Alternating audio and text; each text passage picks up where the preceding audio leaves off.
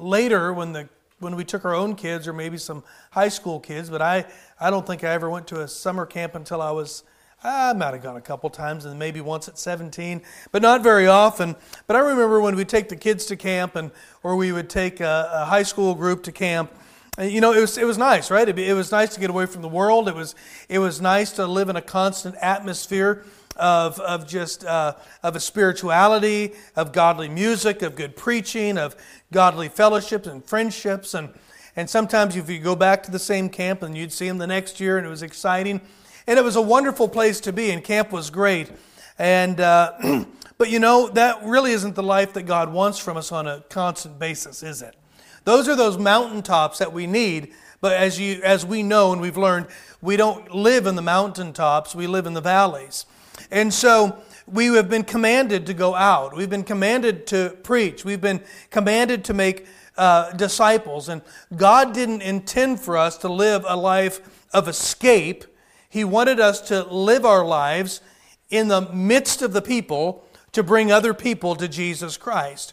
So here's the deal if we are not allowed to escape life, how is it that, how are we going to be able to live life unsullied by the world, yet at the same time still making a difference in the world. If God's not going to let us go live on a compound somewhere, or go live in a cave somewhere, or go escape somewhere and create this little Christian utopian that everything's perfect, if God's not going to allow us to do that, and He's going to say, no, you're going to live in the midst of all of the muck and the mire, how do we do that, right? In victoriously uh, and still reach a world that He wants us to reach. Well, I want to look at that tonight, and the title of the message tonight is about rest. Resting while you wait. There is rest for us while we are waiting for Christ to come. If you remember from last week, we were taught here in uh, the first uh, couple verses here to arm ourselves with the mind of Christ, right? To arm ourselves with the mind of Christ. There is nothing that kills the work of God like sin. Nothing. You might have known somebody that got a diagnosis of cancer. They get this diagnosis, or maybe it's not cancer, maybe it's, but it's something that is something that is terminal. They get a diagnosis, and, and it's like life stops for them. Depression, uh, self-loathing, apathy, fear, lack of motivation. All of these things can come in when the, when the, when the doctor calls and says, here's what it is, right? It, it just seems to stop everything. Well, you know, have you ever noticed in the Christian life the same thing happens with sin? Sin gets into our life. Instead of being busy about doing the work of God and busy doing what God has called you to do and reaching people, we get sidetracked. Sin comes in the life and you'll get sidetracked. You'll get sidetracked with depression. You'll get sidetracked with self loathing. You'll get sidetracked with discouragement and with fear and things like that, all because of sin. And so we saw last week that the way to combat sin in our life is by arming ourselves with the mind of Jesus Christ. So, what was the mind of Christ? Philippians chapter 2. Let's go back. We've got to read it one more time. Philippians chapter 2. You know how this goes. Philippians chapter 2, look at verse 5. Let this mind be in you, which is also in Christ Jesus, who being in the form of God, thought it not robbery to be equal with God, uh, but made himself of no reputation, and took upon him the form of a servant, and was made in the likeness of men. And being found in the fashion of man, he humbled himself and became obedient unto death, even the death of the cross. So we saw last week the mind of Christ is uh, that if we are going to live with the mind of Christ, we are going to live as a servant. We are going to live in humility. We are going to live in obedience. We are going to live in suffering. In suffering. If we're going to live in a sin cursed world, we're going to have to arm ourselves with the mind of Christ. And it said here in verse 1, remember this? Uh, those uh, in, in chapter 4 and verse 1, it said this If you arm your, uh, uh, arm yourselves likewise with the mind of Christ, for he that hath suffered in the flesh hath ceased from sin. It's like a light switch that goes on and off. If the switch is on and you're living like a servant, you're living in humility, you're living in obedience, you're living in suffering, if those things are operating in your life, right, sin can't operate at the same time that those are operating. And so we saw this as how we arm ourselves uh, against the, the wickedness of the world that we are living in. We're living in a wicked world. But you know, there's good news. There really is good news. We're getting closer to the end. Amen. We are getting closer to the end. But you know what? The good there's good news. We're getting closer to the end. You know, uh, we're going to see him very soon, right? But the bad news is the closer we get to the end, the worse and worse it's going to get. This is what the Word of God has told us. 2 Timothy 3 and verse 13. But evil men and seducers shall wax worse and worse, deceiving and being deceived. We know that that's, that, that is one of the marks as we get closer to the end, uh, to the end of the end, right? Listen to Matthew 24, 19, uh, verse 9 through 12. Then shall they deliver you up and be afflicted, and shall kill you. Okay? And ye shall be hated of all nations for my name's sake. And then shall many be offended, and shall betray one another, and shall hate one another. And many false prophets shall arise, and shall deceive many. And because iniquity shall abound, the love of many shall wax cold. Uh, the closer we get to the end, the more we will see a falling away, not only of the wickedness of the world, but the falling away of believers. Second Thessalonians 2 and verse 3. Let no man deceive you by any means, for that day shall not come. Remember here, when Paul was writing to Thessalonians, people were going around saying, Well, Christ has already come. He's already come back, right? This is this view of these in eschatology, these preterists. They believe Jesus came back spiritually at 70 AD. And, uh, well, he didn't. And Paul's even writing the Thessalonian church saying, don't, don't let anybody deceive you about this, right? For that day shall not come except there come a falling away first, and that man of sin be revealed, the son of perdition. 1 Timothy 4 1. Now the Spirit speaketh expressly that in the latter times some shall depart from the faith, giving heed to seducing spirits and doctrines of devils. And so we see here that as we get further and further down the road, we get closer and closer to the coming of the Lord Jesus Christ. Oh no, we're thankful that we're, the good news is we're going to see Him soon, but the bad news is we're living in a bad world. And it's going to get worse. It's not getting better. I know there's people out there that think there's going to be a great end time revival and things are getting worse. And these groups of Christian nationalists think that uh, you know Christianity, Christianity is going to be brought back to rule the United States of America. And I'm, I, I believe from the Word of God that that's not happening. It's not going to happen. It's going to get worse. Do you know the, the we, we saw this in the New Testament uh, right? The writers, the, the, those that were writing the New Testament, believed this very same thing that it was soon, that the end was near. Notice what Peter says here in our text in verse 7. But the end of all things is at hand. The end of all things is at hand. Peter believed the end was close. Now, Peter did know, based upon what Jesus told him, he was going to die before he came. He told him, You're going to go where you don't want to go. You're going to be taken where he knew he was going to die. But he still understood that, what, that the end was near. How did he understand this? Why would he come to this conclusion? And actually, let me say this what does it mean when he says the end is at hand? Does it mean it's a year away? Well, obviously not. This was 2,000 years ago. Well, does it mean that they missed it and they didn't see it for what it was and they were just a little confused? No, let me show you something. Acts chapter 11, if you'll remember Acts chapter 11, the Lord Jesus Christ is on the Mount of Olives. Okay? He has all of the apostles with him, right? Except Judas. He has the apostles with him, 11 of them. And they're asking him about the end times. And Jesus answers them with their questions and says, Tarry ye at Jerusalem until you be endued with power. Why did he tell them that? Well, listen, they had already been trained by Jesus. They had already gone out two by two. They'd done a little bit of, of, uh, uh, uh, of sample work of soul winning. They've watched him heal. They've watched him preach. They listen to the message, and they are ready to carry on what Jesus started, right? But he tells them, just wait in Jerusalem for a little while until you get the indwelling uh, power, the indwelling spirit of God. And, and so he tells them to, to wait there. And, and then in verse 8, he tells them, and he reminds them that, um, that he, he tells them, Ye shall be witnesses, uh, ye, I'm sorry, in uh, Acts 1 8, and ye shall receive power.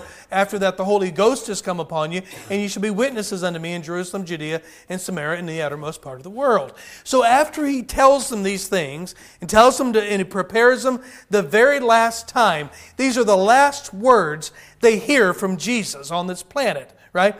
The last words, there he is. The Bible says that as he was there, he began to take up from them, and a cloud took him up and took him up into heaven. So the Bible says that they stood there and they watched him. Acts chapter 8. You can go see this. He's, or Acts chapter 1. That they stood there and they watched him. So catch, I mean, I don't know if you can visualize this. Jesus is all of a sudden, he's there in front of them in body and he's going, up he goes. You know what they're doing?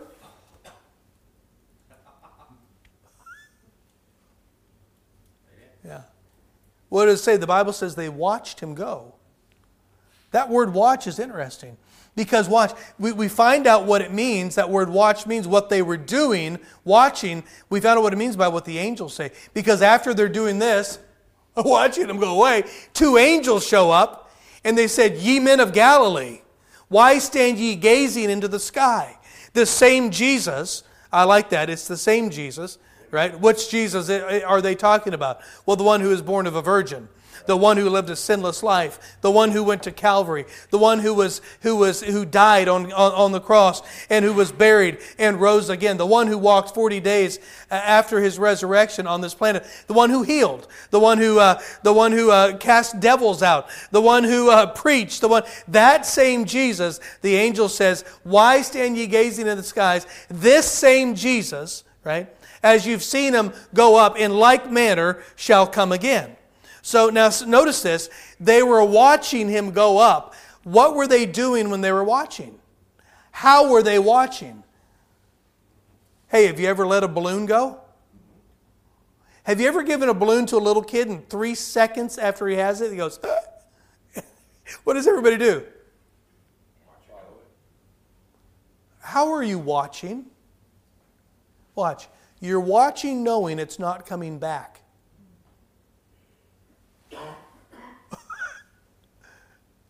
Dumbfounded. You're watching knowing, uh oh. You're watching knowing you're never going to see that thing again. It's gone. Yeah, it's gone. Hold on. This is how the disciples were watching. Because, how do you know that? Because the angel said, Why stand you gazing into the sky? The same Jesus, he's coming again. Don't look like he's never coming back, uh, like where'd he go? That's not how we're. He is coming. He is coming back again. He absolutely is. But it, so watch this. What marks the end times? What marks the end times is the time period from the time he went up back to go back into heaven to the time that he comes back. Those are the end times.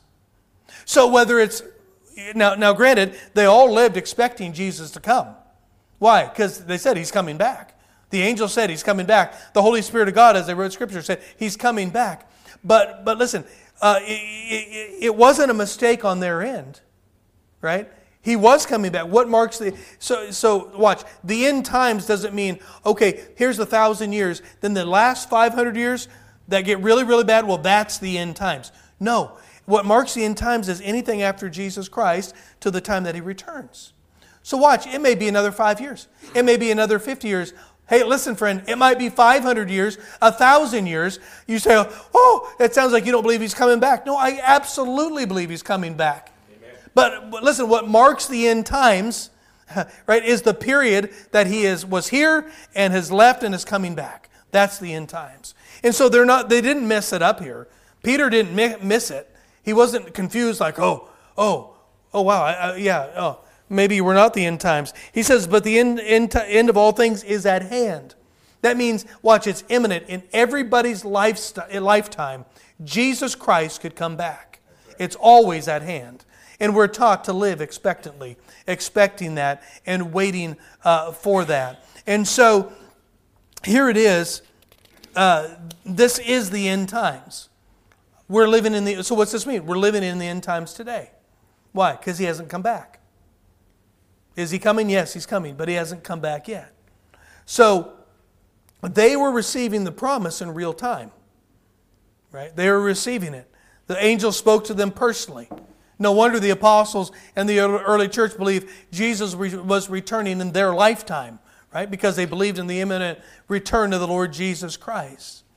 So the next thing on our calendar, right? It is not the birth of Jesus. It already happened. Not the crucifixion. It already happened. Not the resurrection. It already happened. It's the second coming of Jesus Christ, right?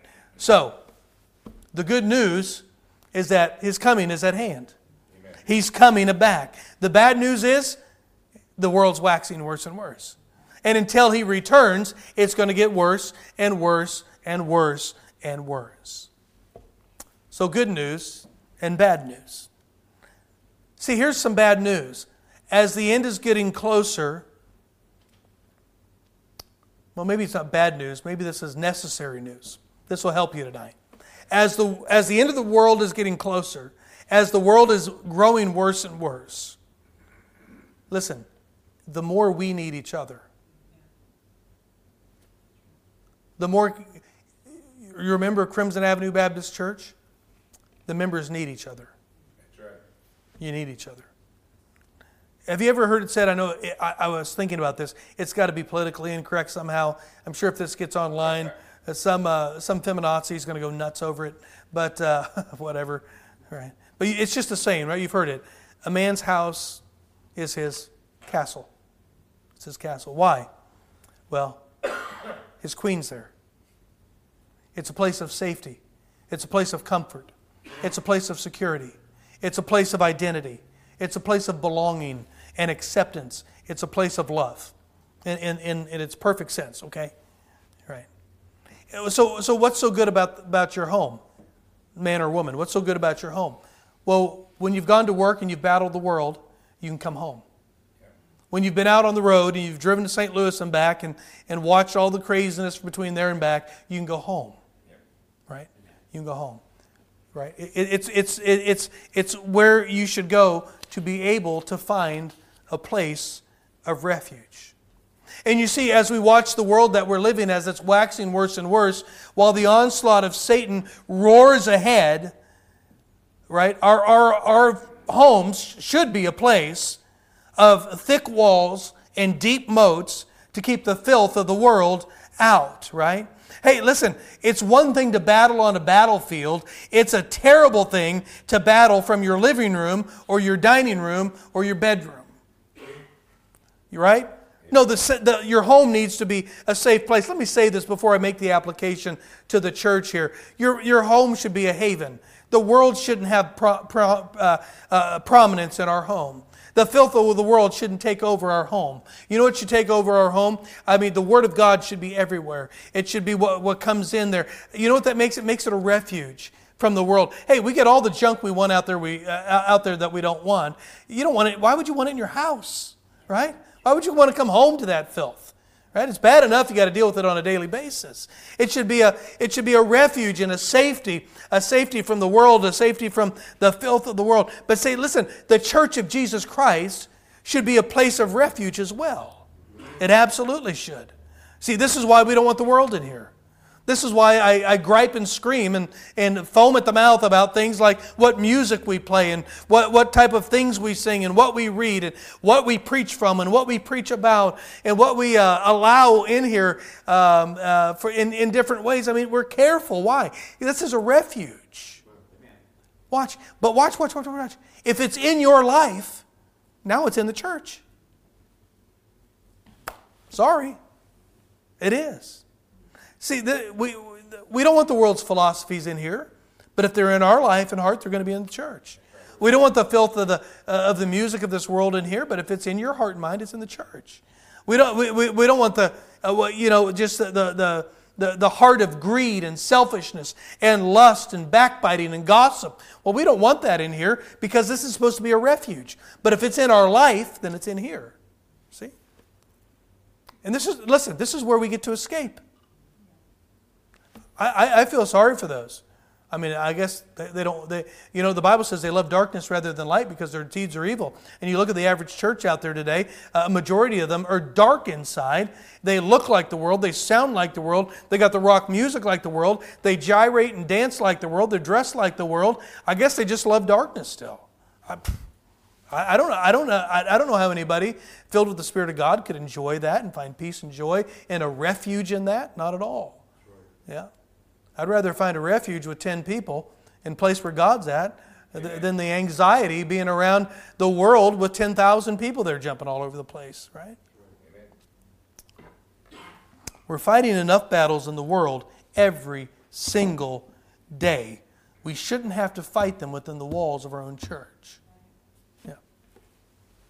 So, in the next five verses, we're going to be given six areas that make our church a place of refuge instead of a war zone. Yeah. Six things. Look at verse 7. But the end of all things is at hand. Be therefore sober and watch under prayer.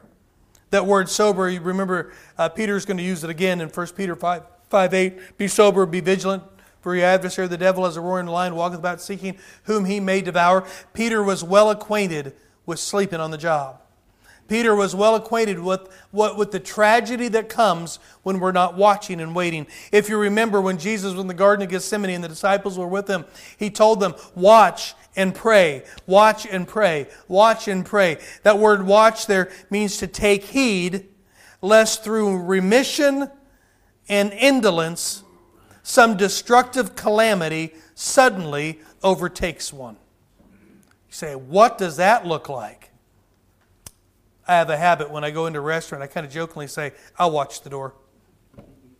Sit in a chair so I can see the door. You got to see who's coming in, right? I don't know what I would do if something bad happened. I don't. But I just, I'm watching. I'm watching. What am I watching? I'm watching for anything negative going on. If anybody has any uh, background in in, uh, in, military and they're into some, you, will watch them if they've spent a long time. You'll watch them, or, or if they're prison guards, or if they're policemen, or something like that. Military, you'll watch them. They, they live a life of watching. They're always looking at their surroundings, always watching what's going on around them, always looking for a note of danger somewhere. Right? That is how we're to live our life. But to be sober, listen, you can't watch when you're sleeping. Here's another thing we sure take for granted. Do you realize we zone, we have no idea what's going on in the world around us for four to six to eight hours a night and don't even think of a safety issue? I mean, it's, it's amazing. We don't think, we're so used to sleeping. We don't even think about what could go wrong while we're just zonked out and have no idea what's going on in the world, right? But you know, what I'm saying, you can't watch when you're sleeping. I know the westerns, right? They sleep with an eye open and the guns are right there. I know, but that's not real right? Okay. I, I, hate to burst your bubble there. You thought Tom Mix really did stuff like that. No, he didn't. But uh, it was Tom Mix, wasn't it? Anyway, so, but we watch. What happened in the Garden of Gethsemane? They, pray, they slept. They slept instead of praying and watching. Why? He said, Lest you fall into temptation. What happened to Peter? Well, he fell into temptation.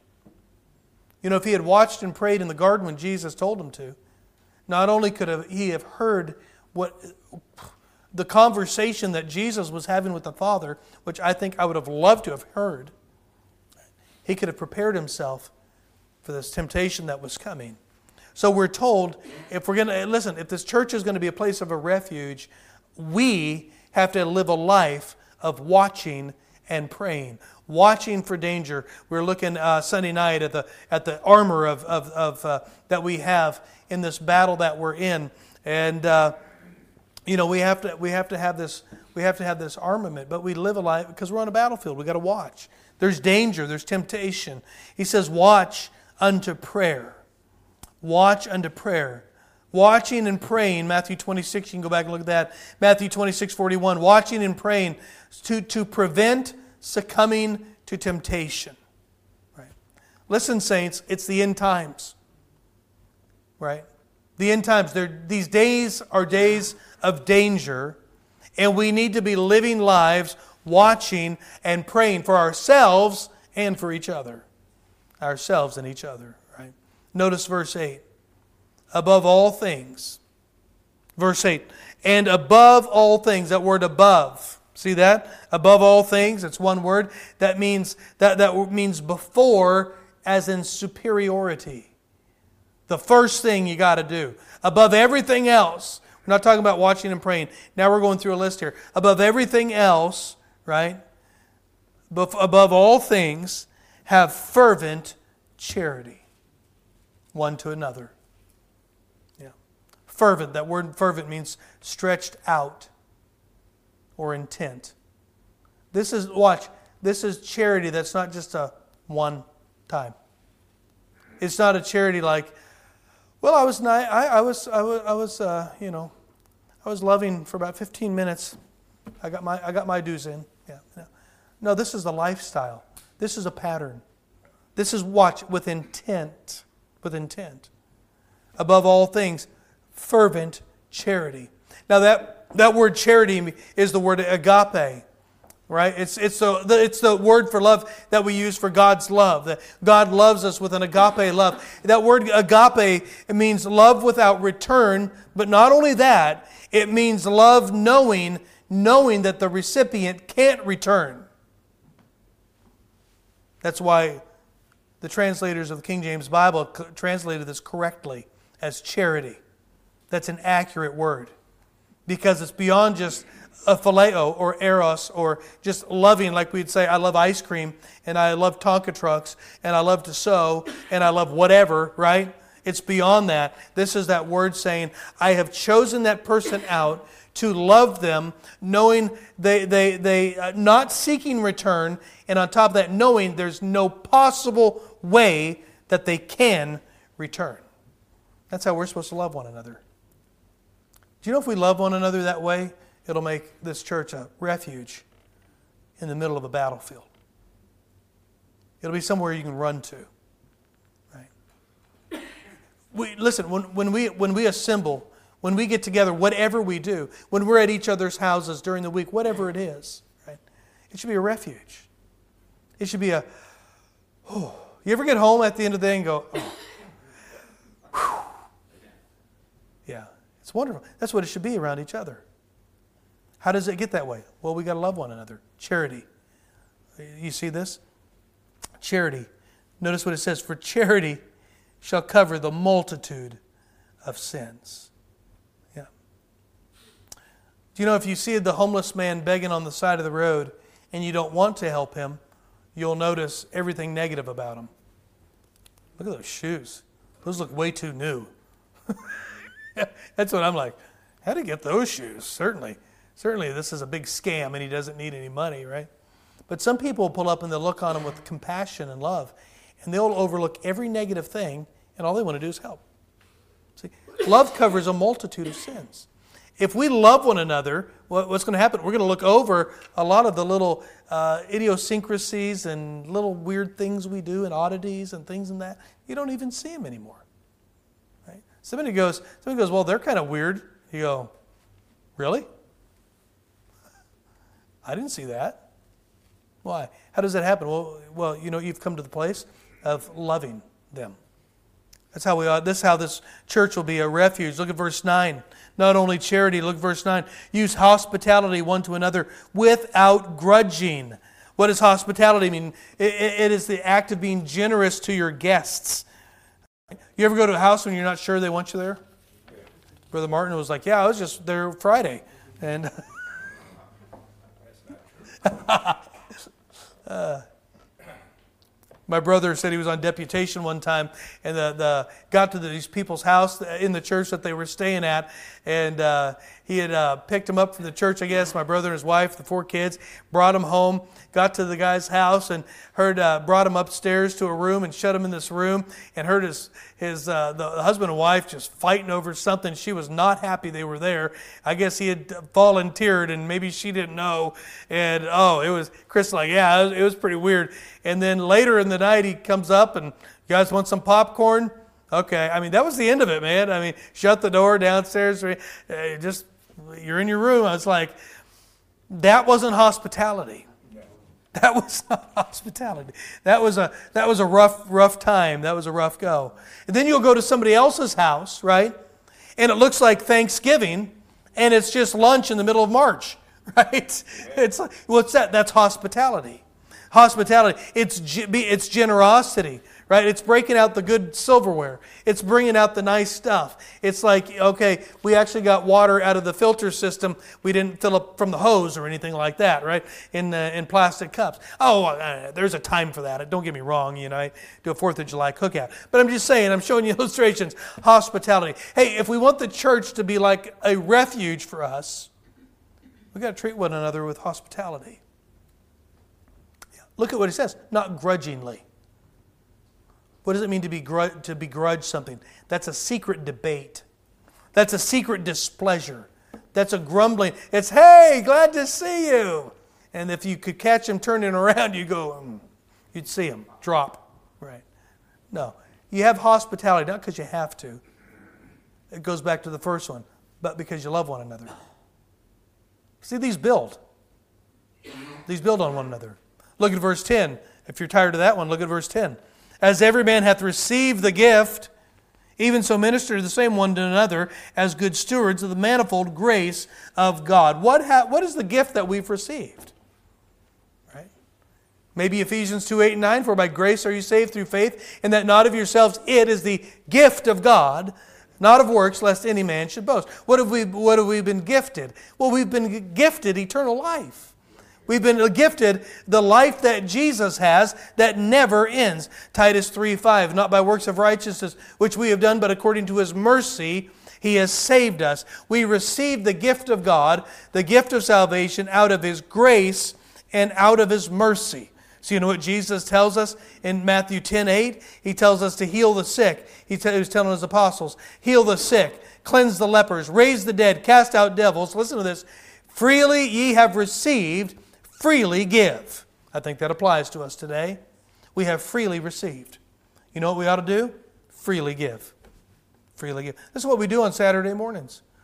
When you go out and you knock doors, you know what? You're freely giving what you have freely received. This is what we do when the warms up and out on Thursday nights. You freely give what you have freely received. Look at this as good stewards. God has given us a gift that is to be used. We're responsible for how we use what God has given us. We need to use that as good stewards. So we need to minister in the same way that God ministered to us. Who do we minister to? Each other. Yeah. And the lost. Yeah. Yeah. To, to every, everybody. Notice verse 11. So we're going to move on. Here's the next one. So we have charity, we have hospitality, we have uh, uh, ministering to one another, freely giving as you freely received. Notice this one speaking with each other as if you're speaking the oracles of God.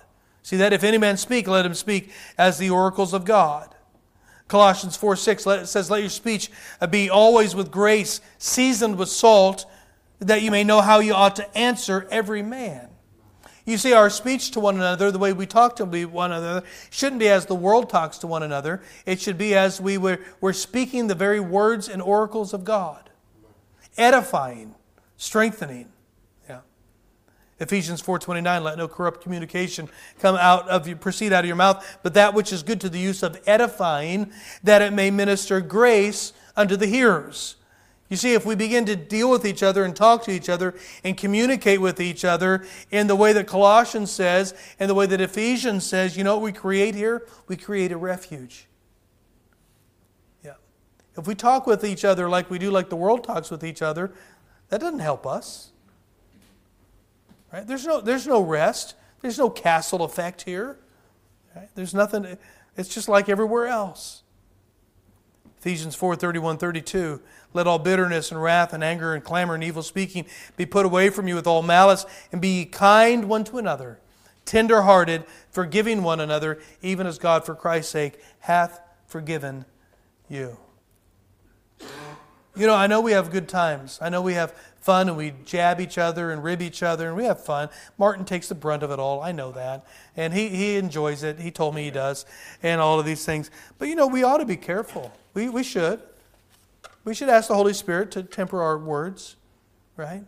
We, we don't want to deal with each other like, like the like the guy on the job site does. He's always just you know tearing you down and making fun of you all the time, and you know things like. No, we're supposed to edify and build up, right? Listen, it makes it, it makes us a refuge, makes it somewhere to get out of the world from. So uh, let me move on. Charity, hospitality, freely give, freely receive, the way we talk. Look at this. If any man minister, right? If any man minister. We, we just saw that our speech can minister grace, right? It's not just what a pastor does. Well, you have pastors, you have deacons, you have Sunday school teachers, you have bus workers, you have all sorts of people that are ministering all over the place. Right? How do we minister? Well, minister with the ability that God gave you. Watch and do it for the to the to the end uh, to the to the end that God would be glorified. Yeah. Not the minister be glorified, but God be glorified. You know, hey, You've been out there on the job sites and you've been there in the, in the offices and the corporate offices when everybody's vying for the position and they're vying for power and they're vying to, to get up the corporate ladder and they're trying to get ahead of it. I mean, uh, it just it gets frustrating sometimes and almost laughable at times to watch people to spend their whole life and stay after work every day and, and work late and all uh, you know for you know hours upon hours upon hours to get the golden key to the special bathroom. You know, people do this in the corporate world. It's like, well, good for you. You've neglected your family for six months, and now you get to use the special potty. Good. That's wonderful, right? Yeah. And, uh, but within the church of Jesus Christ, we're not ministering, listen, to gain up, get up on the ladder. We're not ministering to get a better position. We're not ministering to get into more favor with the pastor or the deacons or whoever, right? Whomever. We're not doing that. We're ministering and doing what we do to glorify Jesus Christ. What does it mean to glorify? To put on display the attributes of another, the positive attributes of another. We, we do what we do so that the world sees Jesus in this place. So when the lost does do come in and the visitor does come in, they go, Oh, I don't know what it is, but this is nice. You know, growing up, our, I don't want to say too much, but our, the home I lived in from about uh, fifth grade on, fourth grade on, was pretty dysfunctional. We'd go to church sometimes, you know, there's a lot of just, a lot of problems. And a friend of mine who I just saw, hadn't seen in years, saw down in Florida, we had supper together Strangely enough, he said, I was like going to your house because it was so peaceful. I went, What? I mean, it was calm. It was, I mean, it was, it wasn't, I mean, it was dysfunction, but there's still, it was still calm. And so he goes, Oh, my dad was crazy. He was just crazy. The house was chaos all the time, and you know, and I thought that was so funny. But as crazy as that is, he still there was still a peace that he sensed there that was that he enjoyed coming over. You know, the, you have people's houses. You, you had friends growing up. You, you have friends now that you go, and you just like going there. It's peaceful, it's enjoyable, right? No, this is what this should be like right here. This is what it should be like when we go to each other's homes, because we're the church, right? Yeah. How do we do that? Well, when we attempt to minister to one another and minister to the world to the glory of God and not to the edification and the lifting up and the and the and the and the, and the promoting of ourself. If you'll stay in tune to the Holy Spirit of God, He'll let you know when you're promoting self. Oh, yeah, He will. yeah. You'll get little things like, well, that was kind of prideful. right? Whoops. Yeah. You see, we're living in the last days. We're living, as Paul wrote to Timothy, we're living in perilous times. Times that are waxing and will wax worse and worse. And like that home, that's a refuge, we want, and God wants, I should say, Crimson Avenue Baptist Church. He wants our, the, the, within these walls, and He wants within our homes, He wants it to be a refuge. So, how do we make our lives a refuge? How do we make our church a refuge? Will we be sober? Stay alert, right? The men of Issachar, the Bible said, had an understanding of the times to know what Israel ought to do. We need to stay alert and aware of what, what's going on in the world. We need to be sober. We need to watch and pray. How is that watching and praying? We saw that when Jesus said, as in the days of Noah, and he went on to say about the steward that was expecting the, the, the return of, of his master. And what is watching and praying? But watching and praying is living in a way, expecting, waiting that Jesus is going to return. The master is coming back, and we're going to answer to him. And we live in such a way that no matter if the world gets worse and worse, we are doing what we've been told to do. We're just doing our duty as faithful servants slaves of the Lord Jesus Christ, doing what we ought to do. Be sober, watch and pray.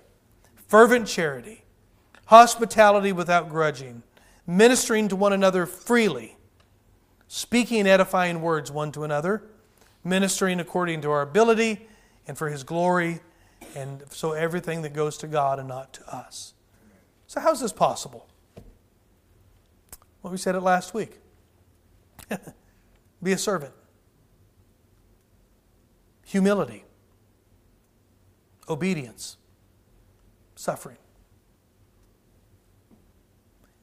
Die to self, serve one another, and this church will be a refuge. Yeah. Father, thank you tonight. Thank you for the clear instruction here. I think everybody here in this room, I know it, I'm almost 100% confident that everybody in this room wants this church to be a refuge, wants our lives and our homes to be a refuge to one another and even to the lost world, that they might see you and glorify you. And so, Father, we ask you to help us to do that. Lord, would you change whatever needs to be changed in us? Maybe we've gotten grouchy. We, maybe we've gotten a little grumbly. Maybe we've gotten to where we haven't been felt real charitable. And we haven't felt like we've really wanted to uh, uh, be hospitable to one another. And Lord, would you change that in us? I'm thankful if you've commanded us to do it, you've also enabled us to be that way. And Lord, uh, maybe we just need to have a heart change. Whatever it is, Lord, would you do that work tonight? And we thank you in Jesus' name. Amen. Let's stand tonight. The piano is going to play, and uh, the altar is open. People are praying. You can come pray. However, the Lord has spoken to you. Maybe something else the Holy Spirit brought up during the message that you need to uh, talk to the Lord about. You deal with that.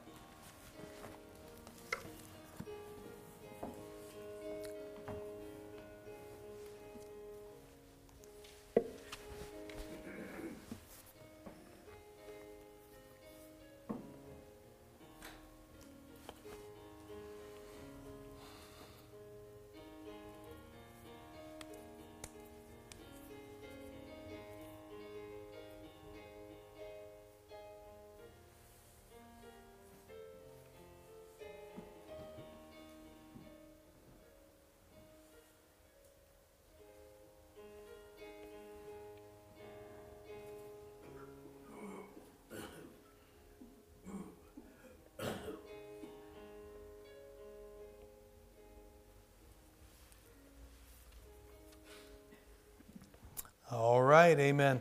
We're going to be dismissed in a word of prayer. And